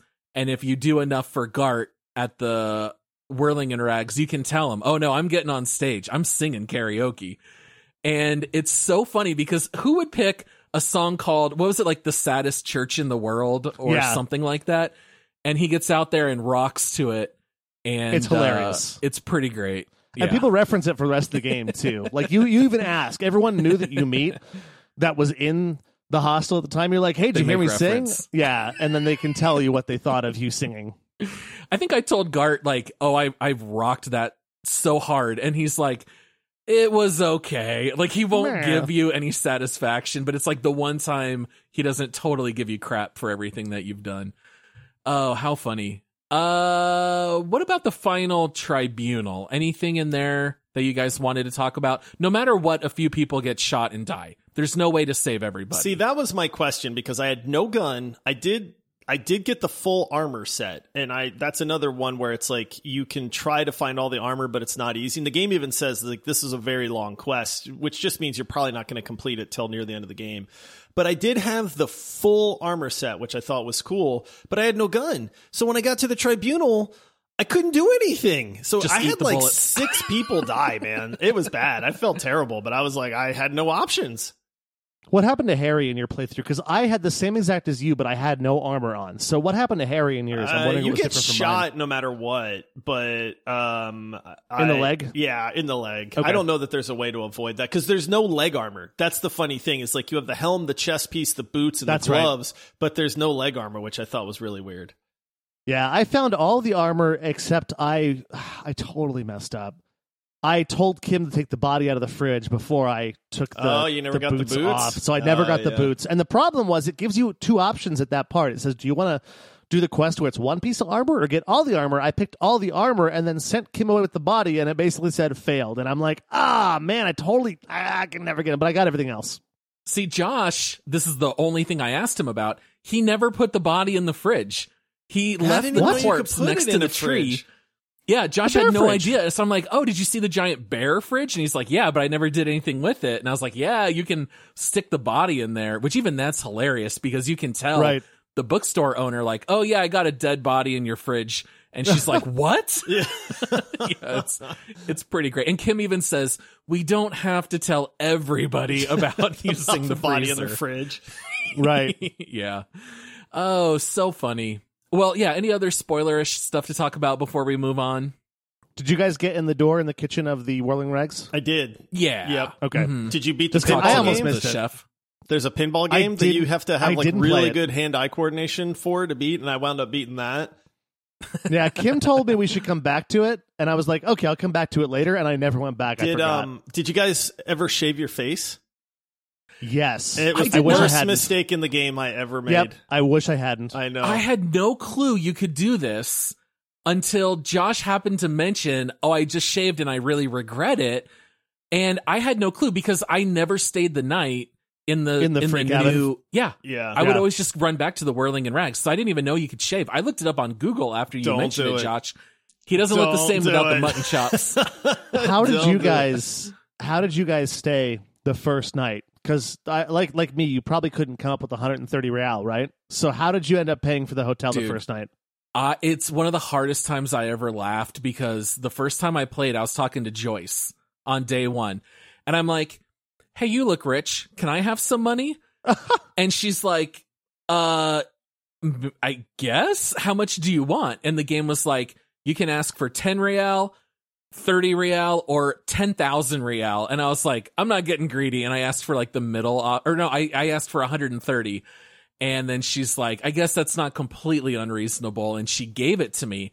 But I was like, the fact that my guy's like begging people for money in this game, Kim was horrified. Kim that I actually would said this. something because I kept asking, yeah. and he was like, "Why do you keep asking everybody for money?" And I'm like, "I mean, so funny. Cracks me up every time. "Yeah." I don't remember Josh. how. I think I convinced Garte to let me stay. I, I, I'll be honest, I don't remember. I know I didn't have to pay the full 130 though.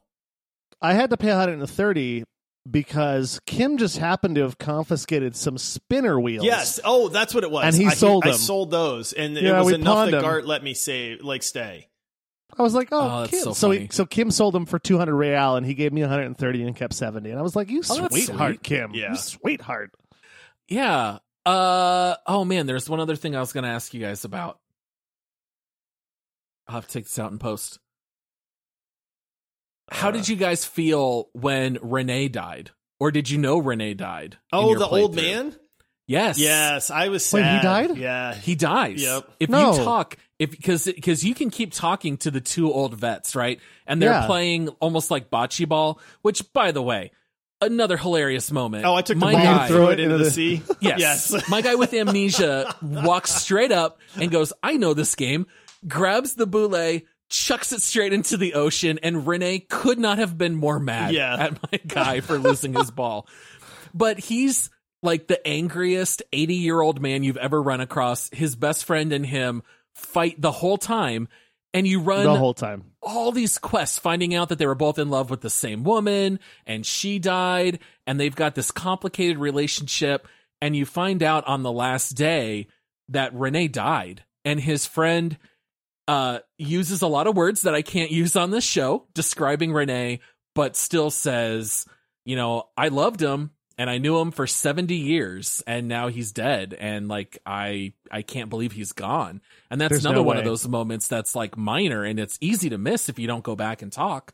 But yeah, René dies of I think they say it was like a heart attack or something Yeah, like that. It was. Yep.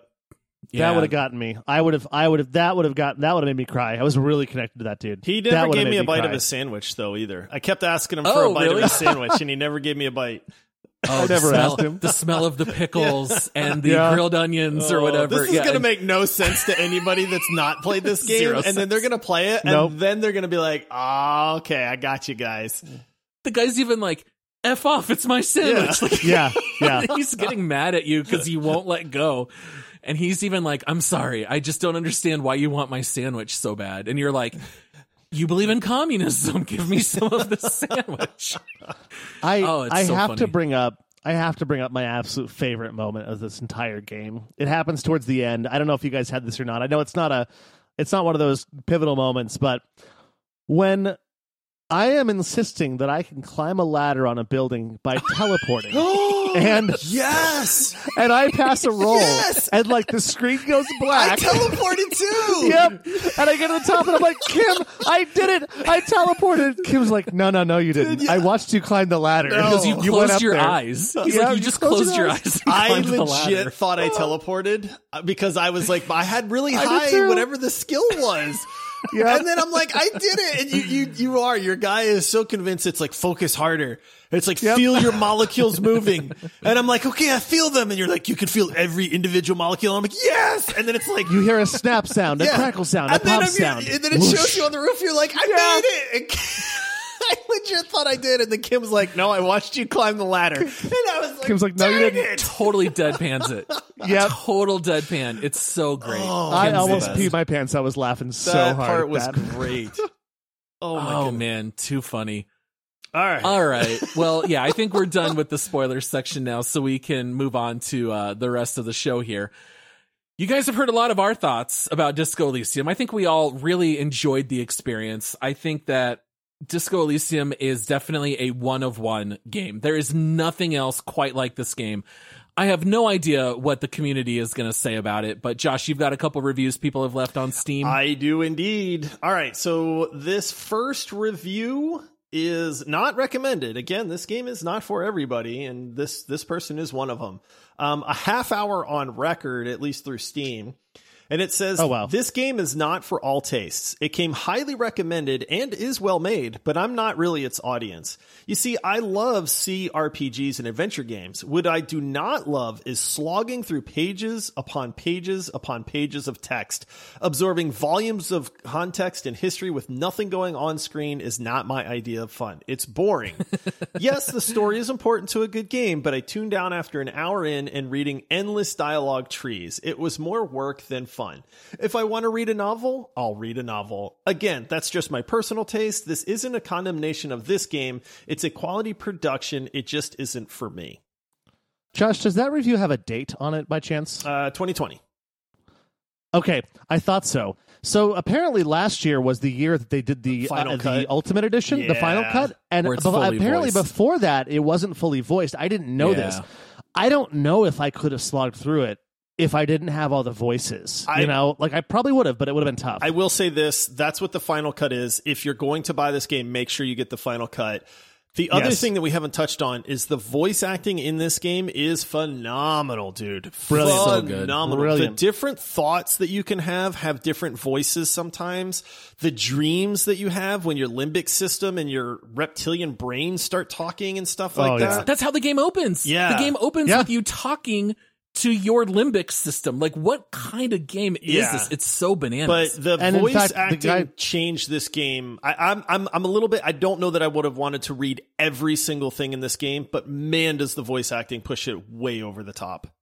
I would have probably gotten a lot less of it because I probably would have clicked through a lot of ah, not interested in this political stuff. But but listening to the voice acting, which is funny because I checked IMDb and I don't I know we don't have a ton of time to go riding bicycles here during review time, but um, I checked IMDb. I'd never like there's no like a lot of games now pride themselves on getting bigger actors and things like that. No, none of these actors have really done a lot of other work, so it's brilliant that they were able to do this. But like, I it's funny because that reviewer says 30 minutes on record. I think 30 minutes is just you hearing limbic system. Yeah. go through the night. In the very beginning reptilian brain you know like it's it's just i think that's the first 30 minutes so of course he's not going to slog through it. Oh, real quick, one line that I remember from the beginning that cracked me up is that my character is in so much pain from having his rager the night before that he thinks someone please cut off my head. It's trying to kill the rest of my body. And i thought that was such a funny line of dialogue. Like oh man so great All right, so this next review is recommended 33 hours on record. You can cajole you can cajole an old man to join an ultra nationalist vigilante group in an attempt to requisition his ham sandwich. You can paint cryptic murals in the middle of a murder investigation while your partner actively worries for your mental stability. You can help anodic proto ravers set up a nightclub and drug lab in an abandoned church. Your necktie can tell you to be an anarchist and set people on fire. You can tell True. you can tell neoliberals to their faces that they'll be first against the wall in the revolution. Your base instincts can quote DMX songs at you. You can have a conversation with a bug about the scourge of humanity and the horrors of consciousness. You can die by sitting on a particularly uncomfortable chair. I don't know what art is, but this is art. amen to that Yeah. i agree with every word I do yeah too, that's man. great And uh, like I said, a lot. listen, if you're if you're this far into this episode, obviously either you love the show or you have a lot of interest in Disco Elysium. We get that a lot of this is not going to make sense, but when it makes sense, it is the most awesome thing to be able to talk about with other people. It- like that's Oh, yeah. why you're hearing us kind of doing all this because this game gets you to that point where you just want to share what happened in it with other people. So, okay. Uh, this next one is recommended 72 hours on record. And it says, I have a dirty little secret. I like to grab some alcohol, turn on a good podcast or audiobook, and scum save my way to victory in Revachol. Nothing feels better than the game telling me I only have a 3% chance of success and finally seeing that green success bar show after an hour of reloading. Is something wrong with me? Deep emotional issues? Perhaps mental issues? Don't judge me. I am who I am. very nice oh man I, I will say it's very tempting to save scum. I highly recommend trying not to, at least for the first playthrough.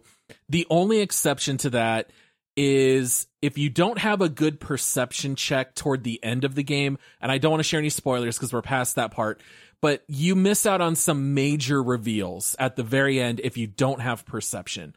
And if you miss that one check, you're going to miss a good chunk at the end of the game. So just make sure you've got at least pretty good points in perception and you'll be good to go. But yeah, what a what what a crazy game. All right. now i'm wondering what that moment was And then, all right. And then this last one is not recommended. Uh, two and a half hours on record. Seven thumbs down. I have been playing this game for five entire minutes and not one single person has exploded. I haven't even chainsawed someone in half or anything. Half the screen is covered in letters. I'm going to go play Doom. that's I- that's I- clever I like that review, even though you said it's marked not recommended. Yes, it is. Yeah. Oh, but I mean, funny. basically, it's clearly just- trolling. Yeah, exactly. All right, guys. So that's what the community thinks. You guys can probably pick up a little bit on what we think, but now it's time to make our guesses as to what we think the actual overall Steam score on Disco Elysium is. Um, on the Steam scale of zero to 100. And I think, Paul, you were the last, Michael? It was Michael. Michael. Corey. All right, so you get to go first, Michael. quarry. What is your guess? I just I it's interesting because I've only ever heard people recommend this game to me. And so my initial reaction was it must be high, but you just let it read a couple bad reviews. I'm gonna still go with my gut and pull an 88. 88 from Michael. Yep. All right. I, having never played this game before or even seen any gameplay, to be honest, um, I've only ever seen like the screenshots of the guy's face, and I thought he looked really weird and ugly. Um, Because he That's 'cause he is. does look really weird and exactly. ugly. So, but Yeah. I did know going into this that this game is very highly regarded for people that like it. I remember being on Reddit and people are like, "Hey, if I like games like this," and everybody's like, "Oh, you got to play Disco Elysium." I've never had interest in it because it doesn't seem like my kind of game. Um, and so, but I did know that it was very highly rated. So I guess I went f- real high. I went 96% on this because I felt like just every time I Oh, heard wow. about Disco Elysium, it's always people raving about it. I wrote down 90, and I think I'm going to stick with that. I think that this is one of those games where it's a 10 or it's a zero. There is absolutely no middle ground. You Yeah. will find this game to be like crack, and you can't stop playing, and you can't stop thinking about it, and you're tempted to do another playthrough, or you're going to be eight minutes into this game, and you're going to say, I haven't read this much since I was in school, and I don't like it. And you might just be out but I think if you can just give the weirdness and the uniqueness of the game a little bit of a chance, it does suck you in pretty quickly. But you got to maybe get past your initial impression because there's no combat. It's just by nature a different game. It's not an interactive movie. No. It's definitely more RPG than any other genre, even though there's no fighting. So yeah, I, I'm I'm gonna say 90. 90. All right. 88 from Michael. Yep. 96 for you, Josh. 96 for me, boy. Okay. Well, the actual on this one is going to make me the winner because the actual Good. is 94% overall. That is not recent. Wow. That is overall Steam reviews, 94%. Overwhelmingly positive. Nice. So- 19 out of 20 people giving it Yeah. positive. I like it. Yep, it's, exactly. it, it deserves it. Yep. Man, quick math on that too. Good job, Paul. Yeah. so, all right. Well, I guess it's my turn to introduce this uh, this next segment. Hit that music, Paul. Let's turn on our electrochemistry portion of our brains and go have a good time and play a game of make love, marry, or murder. Very nice. oh, I did not go electrochemistry either, but man, there were times when it tried to jump in and sway my decisions in this game. And I was like, nope. Oh, my Harry had some ideas Oh, with yeah. And, and Oh, yeah, alcohol. definitely. Yeah. Oh yeah. All right, so this is where we're going to actually individually rate the game. Our scale of make love, marry, or murder. Murder means, hey, we do not recommend this game. I don't think it's worth the money. I don't think it's worth the time. Make love means it's a very fun game. If it sounds like it's up your alley, you should probably spend the money and play it. And marry means, hey, everybody should try this game. We think it's one of the best out there. We just absolutely love it. We'll come back to it later on. Just nothing but positive things to say about it. Paul, Everybody pretty much knows how you feel about this Oh. one, so I'm going to toss it to you first. One of my all time favorite games. It's one of the best written stories. It is incredibly engaging. It might sound boring walking around and clicking on items and going through dialogue choices. It is shockingly anxiety producing to click on that check and not know if you're going to pass or not. And one thing we didn't mention is some checks are red, which means you only get to try it once. And if you fail, you're not going to know what happened. So the game has a lot of thrills, even though it's mostly through dialogue and through, you know, looking at a corpse and, and, and trying to figure out the pattern of the, of the boot prints in the ground. And well, that one is very deep. And if I fail a check, my guy's going to think that a 500 pound man must have been at the site of the hanged man. Whereas if you pass that check, you realize, oh, they must have been carrying the body. And that's, you know, so it's like the game gives you so much by way of story and thrills and discovery. I love solving murders, not in real life. I mean, I love that in like movies, right? So even that, I love everything about this game.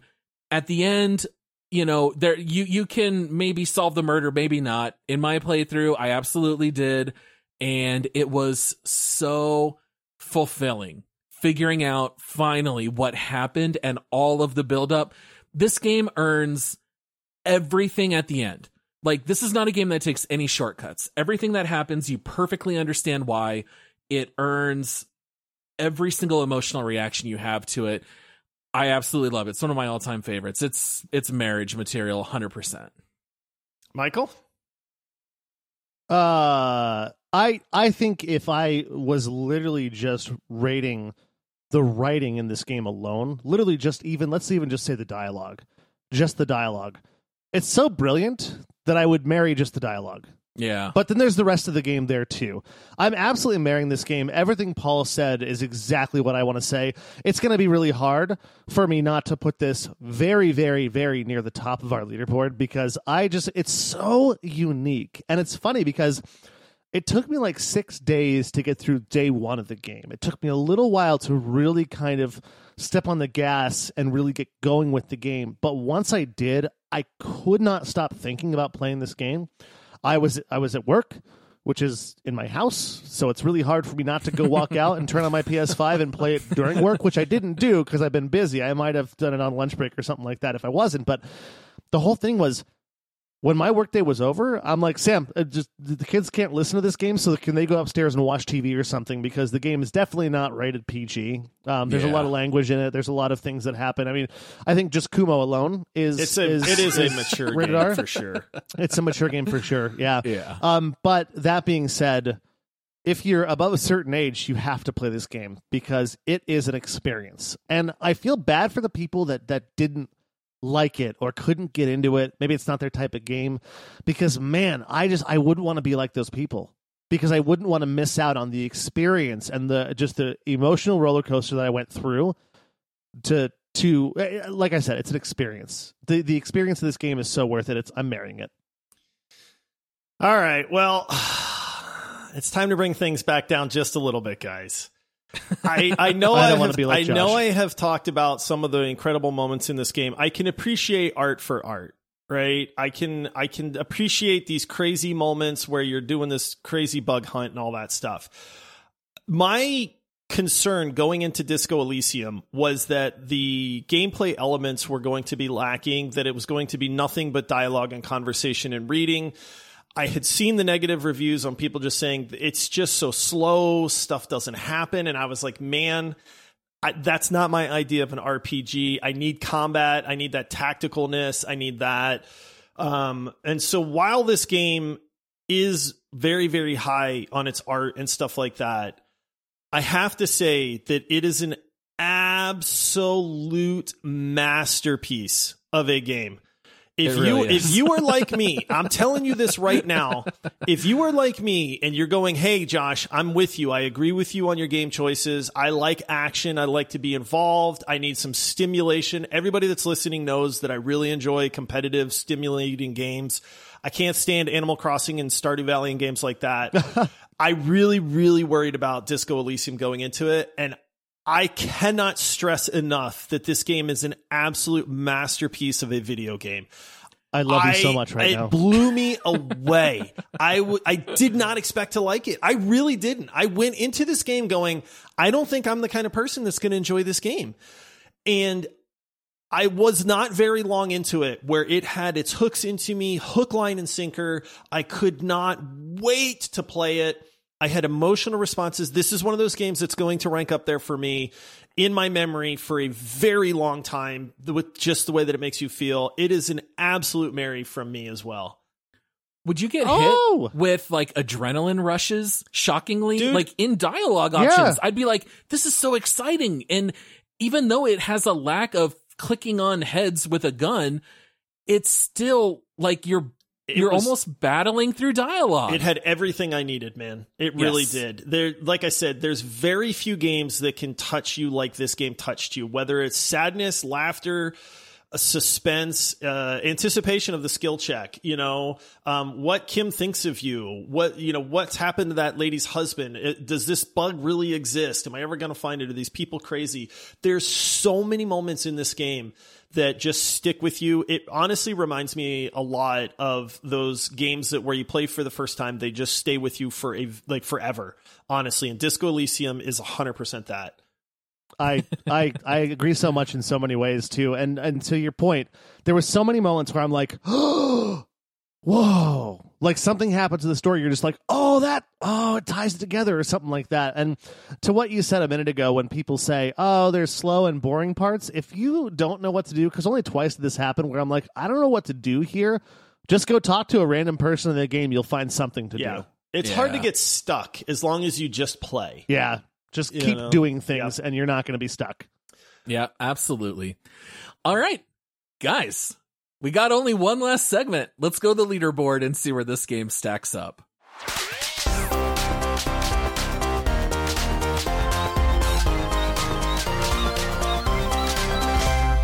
All right, so in case anyone's here listening for the first time to a deep dive, Michael, you want to tell the people a little bit about our leaderboard? Yeah, so if you go to the website, which is multiplayerpodcast.com, or you can go to multiplayerpodcast.com, they'll both bring you to the same place. No, they don't. Um, It's, you have to pronounce it multiplayer podcast or it will not work.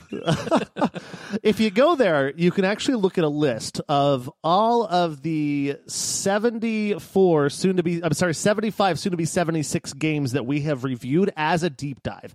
And what we do is based on what we thought of the game, we do what we're about to do and we look at the leaderboard and say where does this land it's similar to um, like times in racing like this one was faster which means the car is better which means it ranks higher than the than the slower car except in this case cars are games and it's opinion not fact Yeah.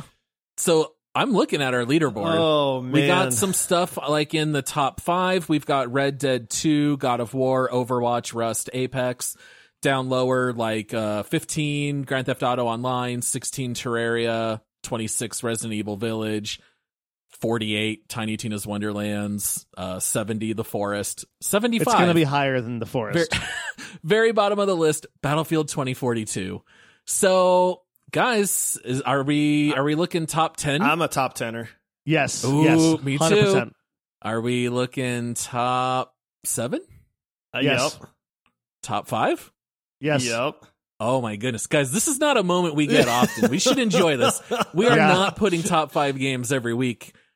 Uh, I'll just throw it out there. For me, boy, it's really hard to put something above Overwatch. I don't think I could quite do that, but I was thinking I would have it at four. I would only have it below Red Dead 2, God of War, and Overwatch. I would put it above Rust, Apex Legends.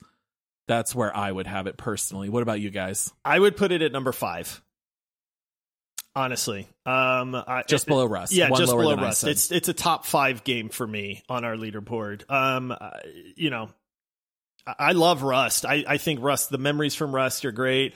I, I don't think it would take They're a ton to sway me to number four. This is how good this game really is. But my landing spot is number five. I I think I'd like to see the top four stay that way, and then just say, hey, this game belongs in that upper echelon. What about you, Michael? All right, Michael.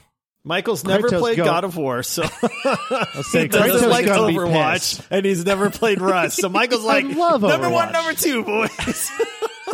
I love Overwatch, but yeah, it's number playing two for me. Is it really? It's number It's two. a hard for number two. Wow. Well, I number have played two. God of Well, War, that's but I put it over Overwatch. It was hard for me not to say number one, and the only reason I didn't put it above Red Dead Redemption Two is because RDR Two does have a lot more to offer in gameplay, and it does have it does have a lot of emotion. Which I was I was like, okay, so story wise, this one was more emotional to me than RDR Two, even though Red Dead Redemption Two had some emotional moments.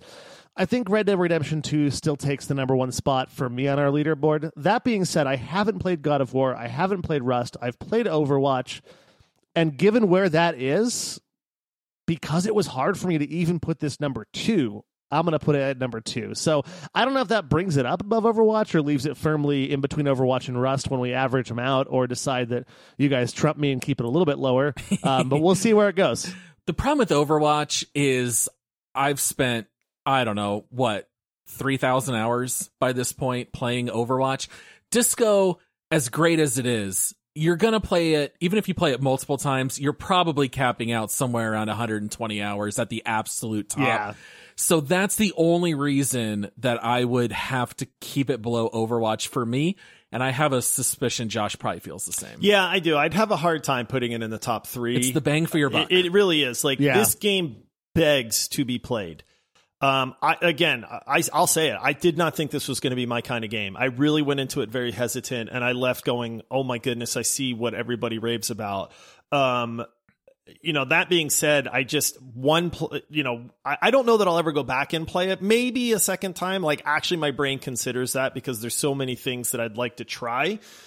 I That's a huge compliment from yeah, you. it really is. Honestly, One, you finished I know, it. right? Two, you I might want to play it again. That's why. Um, I you know, if Michael's two and I'm five and Paul is four, then I would say I'd feel comfortable putting it at four. I have a hard time going any higher than that.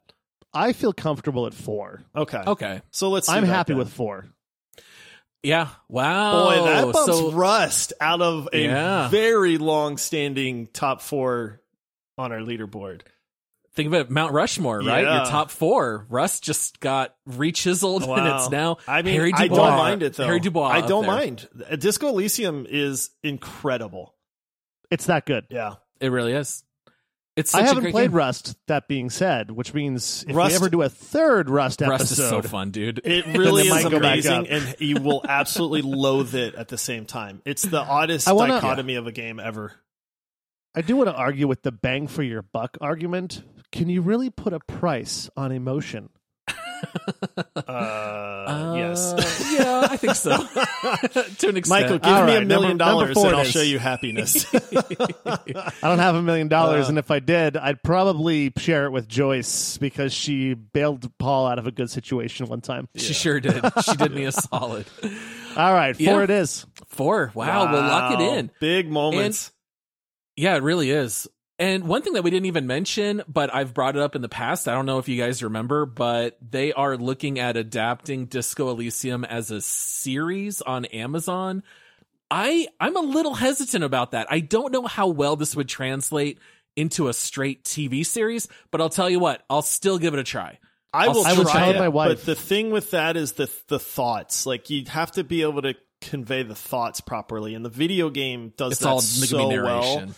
You know what I mean? Yeah. But I yeah, I don't know about a series. I, I want, I my want, I want wife, Harry to roll dice before Yeah. he says everything in Oh, the that'd game be so and funny. see what no, they I did. I did tell my wife though. I was like, it, th- people always ask the question, like, if you if you could pick one game to be adapted to a movie or if- or a TV series, knowing it's going to be done well, that's the caveat there. I would probably pick Disco Elysium just because I want more of Kim Ka- uh, Ketsa. Kitsuragi. Well, I can't Kim remember now. Kitsuragi. I want more Kim Kitsuragi and I want more Harry Dubois. I just I want to see more of this. Please make a sequel to this game. Please, please m- make a sequel to this game. Yeah, what a masterpiece. I'm glad we're all on the same page. It would have been sad if Michael really hated it and it was like Elite Dangerous, but in reverse. Oh man. Do you So- think I would have hated this game? I think No, it, this I is was my the story. one that I right up my think alley. people were more worried about. Yeah, I think we were all yeah. most worried that Josh wouldn't like it, but all right. Well, you know, uh, we knew this episode would go a little bit long. For those of you that are still sticking around, thanks for listening to this point. Thank you. We do want to say thank you to all of our Patreon supporters. We want to say thank you to Manscaped for uh, sponsoring this episode. We also want to remind everybody if you want to support us on Patreon and get access to the Squadcast episodes, you can do that at multiplayersquad.com. And the next deep dive has not officially been announced, but I think we should tell people at this point. We should, yeah, we're close enough now. Yeah, so we have all now started and have been playing Wasteland 3, which was selected by one of our legendary supporters, good old Red Letter. Woohoo! Selected that one. So we will be covering that two weeks from today. So if you want to pick up Wasteland 3 and play it here over the next two weeks, that'll give you some time to put in some hours. That is a very traditional CRPG and uh, takes quite a while to work through that game. And then, of course, our next episode will be on Thursday. We hope you guys will join us for This Week in Gaming, where we will break down gaming news. And I think that's all for now. So we'll see you guys on Thursday. Happy gaming, everybody. Cheers, all. All right, see you, everybody.